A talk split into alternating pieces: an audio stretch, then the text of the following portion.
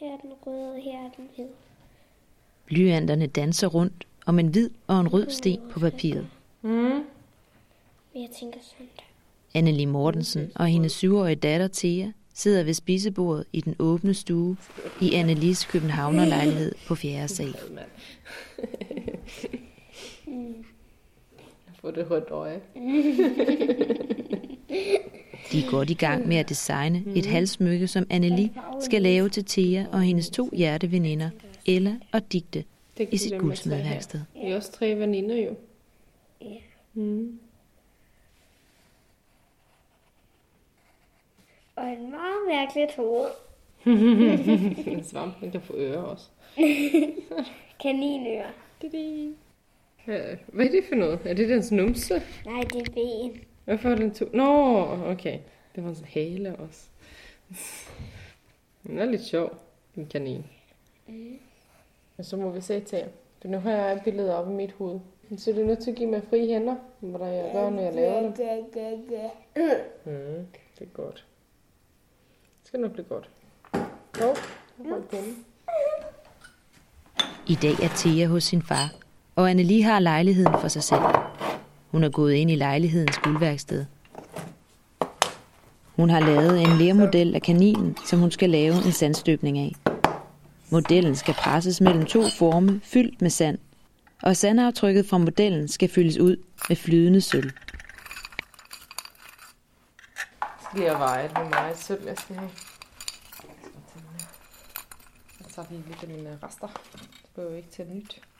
26 gram for et smykke, der kommer til at veje 13. Det er meget sandstykker.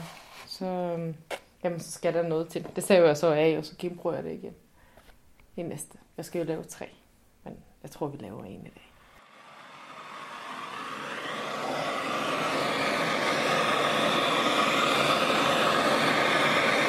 Altså, nu, nu så du, hvordan det så ud, når jeg vendte sølv. Altså, hvordan det ser ud, når den er flydende, så det ser ret flot ud. Uh, altså, jeg tænker jo på jordens indre, og på vulkanudbrud, og, og ting, der bare skal frem. Det er ligesom, at vi har en kerne i jorden, der er flydende, så øh, har- jeg også bare en kerne, der, der har brug for at prøve nogle ting, og nysgerrighed og lyst.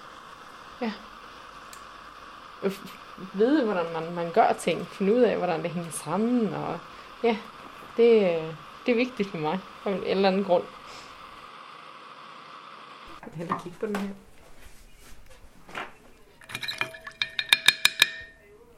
Ja, ja. Med munden og det hele. Sådan. Den første periode af min øh, mit smykkemageri, der, øh, der lavede jeg jo, altså der var jeg ude efter perfektion. Og jeg kan også huske den her ring, jeg fik lavet. Det var perfekt. Men så mistede den sin sjæl. Altså, den var for perfekt. Der var ikke et eneste... Altså, der var ingen ubalance i den. Der var ikke noget... Der var ikke et eneste lille prik, der ikke skulle være der. Og den, det var perfekt.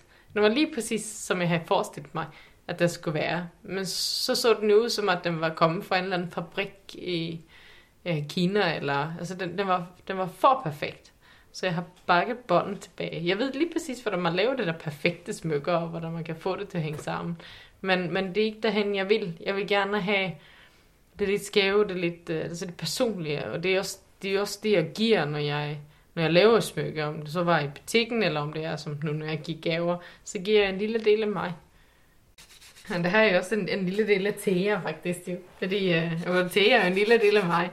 Øh, så det er jo enormt personligt. Altså, vi startede egentlig bare med at, lægge det der sten ved siden af hinanden, og så sagde jeg, at det var en flot form, og så, og så drillede jeg hende og lavede den der mund. Og så blev det til en kanin. Altså, det øh, øh i, i, i sit design er det endda en lille del af mig. det, det er sjovt. Det synes jeg. Så den her, øh, den er, den er dobbelt personlig. Ja, det, det, bliver, det bliver smykke, det vil have med længe.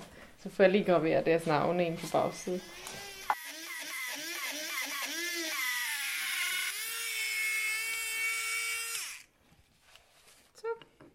a little bit. Ain't getting better.